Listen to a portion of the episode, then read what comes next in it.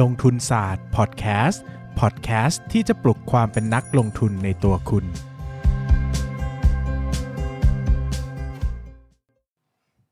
สวัสดีครับ ยินดีต้อนรับเข้าสู่รายการลงทุนศาสตร์พอดแคสต์รายการที่จะชวนทุกคนพัฒนาความรู้ด้านการเงินและการลงทุนไปด้วยกัน วันนี้นะครับก็กลับมาอีกครั้งกับลงทุนศาสตร์พอดแคสต์นะครับวันนี้ก็เลือกที่จะหยิบคำถามหนึ่งที่โดนถามบ่อยมากนะครับ มา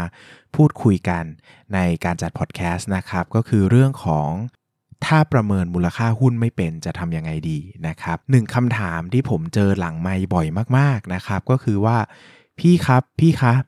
อยากซื้อหุ้นตัวนี้ซื้อได้แล้วหรือยังนะครับผมก็จะตอบกลับไปว่าประเมินมูลค่าหุ้นเลยครับ ถ้าราคาต่ำกว่ามูลค่าก็ซื้อได้เลยนะครับ หรือว่าพี่ครับพี่คะถือหุ้นตัวนี้มานานแล้วขายได้หรือยังอ่าก็บอกว่าประเมินมูลค่าหุ้นได้เลยครับ ถ้าราคาสูงกว่ามูลค่าก็ขายได้เลยนะครับคำที่จะโดนพูดต่อไปเสมอๆเกือบร้อยเปอร์เซ็นต์ก็คือ พี่ครับพี่คะหนูประเมินมูลค่าหุ้นไม่เป็นอ่านะครับคำถามคือ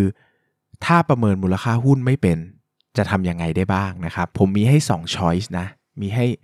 อ่ามีให้3 choice ละกันนะครับสำหรับคนที่ประเมินมูลค่าหุ้นไม่เป็นนะครับ แบบแรกง่ายที่สุดครับก็คือต้องไปประเมินมูลค่าหุ้นให้เป็นครับ อันเนี้ยยากนะครับพูดตรงๆว่ายากแล้วก็ต้องใช้ประสบการณ์ค่อนข้างเยอะนะครับ เพราะว่าบางทีเวลาเราจะเลือกหุ้นสักตัว เราก็อาจจะแอบขี้โกง อ่านบทวิเคราะห์มาแล้วชอบอ่านหยิบนู่นหยิบนี่เห็นเพื่อนบอกซื้อหุ้นมาได้อะไรเงี้ยนะครับ มันใช้แบบ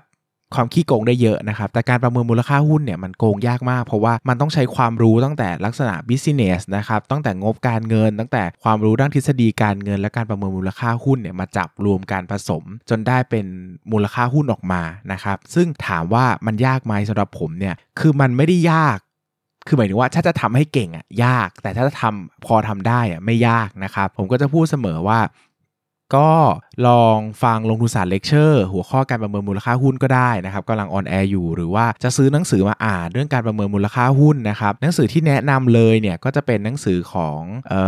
อ VI Guidebook นะครับชื่อนี้นะชื่อภาษาไทยน่าจะชื่อคู่มือ VI นะครับแล้วก็หนังสือที่ชื่อว่าการประเมินมูลค่าหุ้นนะครับที่แปลภาษาอังกฤษมาจาก The Little Book of Valuation นะครับของอัศวดาโมดารัน หรือว่าจะซื้อวัดมูลค่าหุ้นด้วยตัวคุณเองของพี่สุมาอี้มาอ่านก็ได้นะครับสามเล่มนี้ก็น่าจะให้ภาพการประเมินมูลค่าหุ้นที่ค่อนข้างชัดเจนนะครับส่วนที่เหลือเนี่ยอันนี้ก็ต้องไปงมในตลาดหุ้นนะครับต้องลองอะ่ะมันไม่มีใครประเมินมูลค่าหุ้นถูกเป๊ะตั้งแต่วันแรกขนาดนั้นเข้าใจไหมครับ มันต้องใช้เวลาใช้ใช้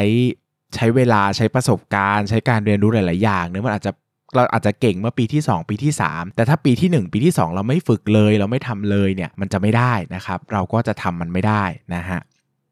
ข้อที่2นะครับก็คือถ้าประเมินมูลค่าหุ้นไม่ได้เลย แล้วก็ไม่ได้พร้อมจะศึกษาหาข้อมูลขนาดนั้นนะครับวิธีที่แก้ปัญหาได้ก็คือการซื้อแบบ DCA ครับการซื้อแบบ DCA เนี่ยเป็นการซื้อเพื่อแก้ปัญหาการที่เราประเมินมูลค่าหุ้นไม่ได้ ก็คือซื้อถั่วเฉลี่ยไปเรื่อยๆ เราจะไม่ได้ราคาหุ้นที่ถูกที่สุด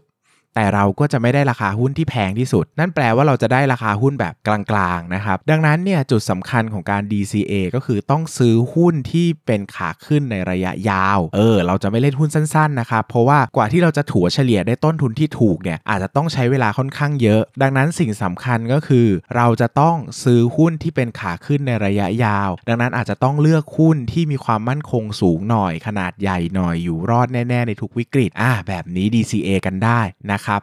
ดังนั้นเนี่ยภาพรวมเนี่ยก็ถ้าประเมินมูลค่าหุ้นไม่ได้จริงๆนะครับก็สามารถใช้วิธี DCA ก็ได้นะครับก็อันนี้ผมว่าตรงประเด็นที่สุด แล้วก็ต้องยอมรับความจริงเนอะว่าถ้าประเมินมูลค่าหุ้นไม่ได้อะก็ควรจะ DCA นั่นแหละนะครับอย่าฝืนเลย เพราะว่า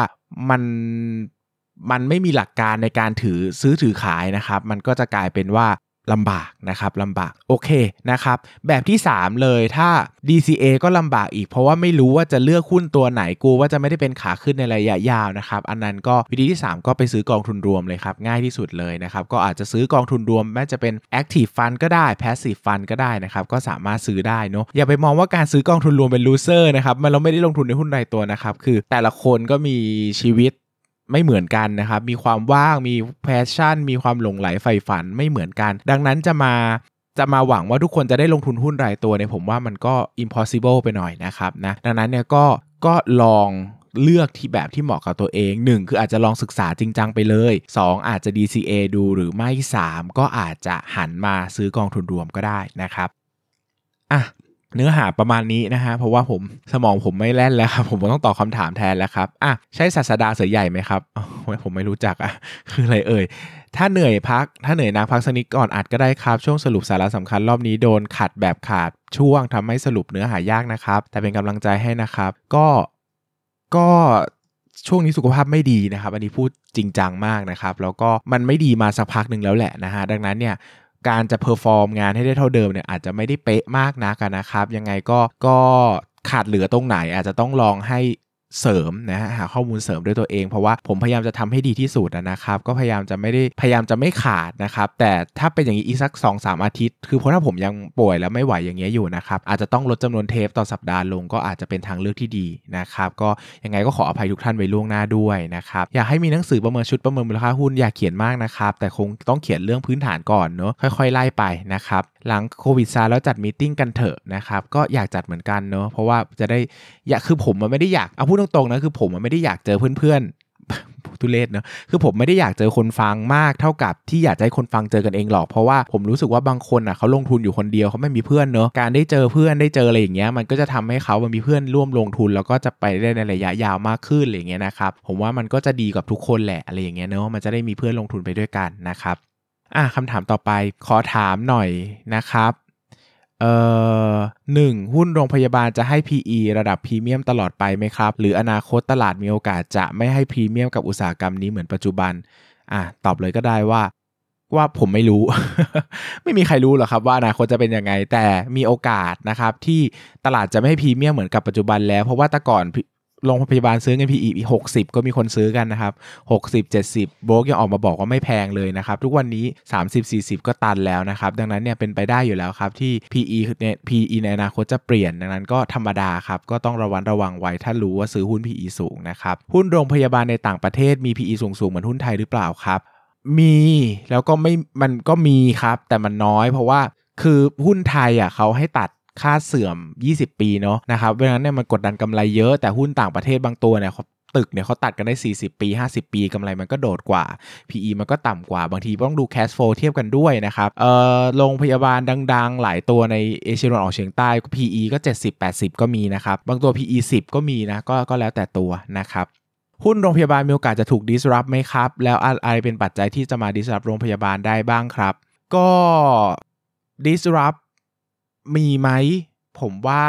คือทุกอย่างมันมีโอกาสโดน disrupt อยู่นั่นแหละนะครับ เช่น อาจจะมีการเทคโนโลยีที่ทำให้คนป่วยน้อยลงอ่การทำ genetic ใด ๆ นะครับ การเอ่อทำ telepharmacy อ่า teledoctor อะไรต่างๆ ที่ทำให้คนมาโรงพยาบาลน้อยลงอะถามว่ามีโอกาส disrupt ไหมผมว่ามันมีอยู่แล้วนะครับ อันนี้ก็คงจะไม่ได้มานั่งตอบโดยละเอียดเนอะเพราะว่ามันเป็นการตอบสั้นๆ ถ้าตอบยาวมันจะเป็นเป็นกลายเป็นเนื้อหาหนึ่งเทปนะครับ แต่ก็จะบอกว่าจริงๆอะหุ้นโรงพยาบาลอะมันไม่ได้ถูก disrupt ง่ายขนาดนั้นหรอก เพราะว่าเรื่องราวอะไรก็ตามที่เป็นเรื่องเกี่ยวกับสาธารณสุขนะครับมันมีกฎหมายค่อนข้างจะ strictไว้ชัดเจนมากนะครับแล้วก็เรื่องของการจะทำ try trial นะครับ การทำการทดลองจนเชื่อถือได้ว่า วิธีการที่จะมา disrupt นะมันดีกว่าที่เก่าจริงๆอะมันใช้เวลายาวนานมากนะครับ ยาตัวหนึ่งกว่าจะออกมาได้ใช้เวลาตั้ง 20 ปีอะคิดดูดิ10เป็น10 ปีอะนะครับแค่ยาตัวเดียวใช้เวลาเป็น10 ปี แล้วถ้าวิธีการสมมติอนาคต เราจะไม่ใช้โรงพยาบาลแล้ว เราจะให้หมอไลน์คอลคุยกับคนไข้โดยตรงแล้วรักษาอย่างเงี้ยเราต้องใช้เวลาพิสูจน์เท่าไหร่ว่าวิธีนี้มันดีกว่าวิธีเก่าจริงๆอะนะครับดังนั้นเนี่ย อะไรที่มันเกี่ยวกับชีวิตคนนะครับมันไม่ได้เปลี่ยนง่าย เพราะว่ามันไม่ใช่เรื่องไลฟ์สไตล์มันเกี่ยวกับความเป็นความตายของคนเนอะดังนั้นเนี่ยอันนี้ผมว่ามีโอกาส disrupt ไหมมีครับ แต่มันจะค่อยเป็นค่อยไปแล้วเราจะเห็นได้ชัด มันจะไม่แบบโอ้โหพลิกฟ้าเปลี่ยนแผ่นดิน ผมว่ามันจะไม่หนักหนาสาหัสขนาดนั้นนะครับดังนั้นเนี่ยโรงพยาบาลเนี่ยผมว่าช้านะครับโดน disrupt ช้ามากกว่านะครับก็น่าจะเป็น น่าจะเป็นหุ้นที่ผมว่ามี barrier เกี่ยวกับการ disrupt ค่อนข้างชัดเจนเหมือนกัน เพราะว่ามันมีกฎหมายกำหนดเยอะนะครับ มีเงื่อนไขทางสาธารณสุขกำหนดเยอะนะครับ มันไม่ได้แบบมันไม่เหมือนธุรกิจแบบทีวีดาวเทียมอะไรเงี้ยที่มันเป็นเรื่องของไลฟ์สไตล์เรื่องของรสนิยมนะครับอันนี้มันเป็นเรื่องของชีวิตดังดังนั้นเนี่ยความแข็งแรงของปราการของมันเนี่ยมันก็ผมว่ามันก็ได้อยู่ระดับหนึ่งนะครับ ก็ วันนี้นะเนื้อหาได้เป็นประมาณนี้นะครับยังไงก็ขอขอบคุณทุกคนมากที่ถึงแม้ว่าผมจะดูป่วยๆไปสักหน่อยนะครับแต่ก็ยังติดตามฟังกันอยู่อย่างต่อเนื่อง ก็รักคนฟังทุกคนนะครับก็เลยยังตั้งใจทำงานนี้ออกมาพยายามให้ดีที่สุดก็หวังว่าจะอยู่ด้วยกันต่อไปสำหรับวันนี้ขอบคุณทุกคนมากครับ สวัสดีครับ อย่าลืมกดติดตามลงทุนศาสตร์ในช่องทาง podcast player ที่คุณใช้ แล้วกลับมาปลุกความเป็นนักลงทุนกันใหม่ในลงทุนศาสตร์ Podcast.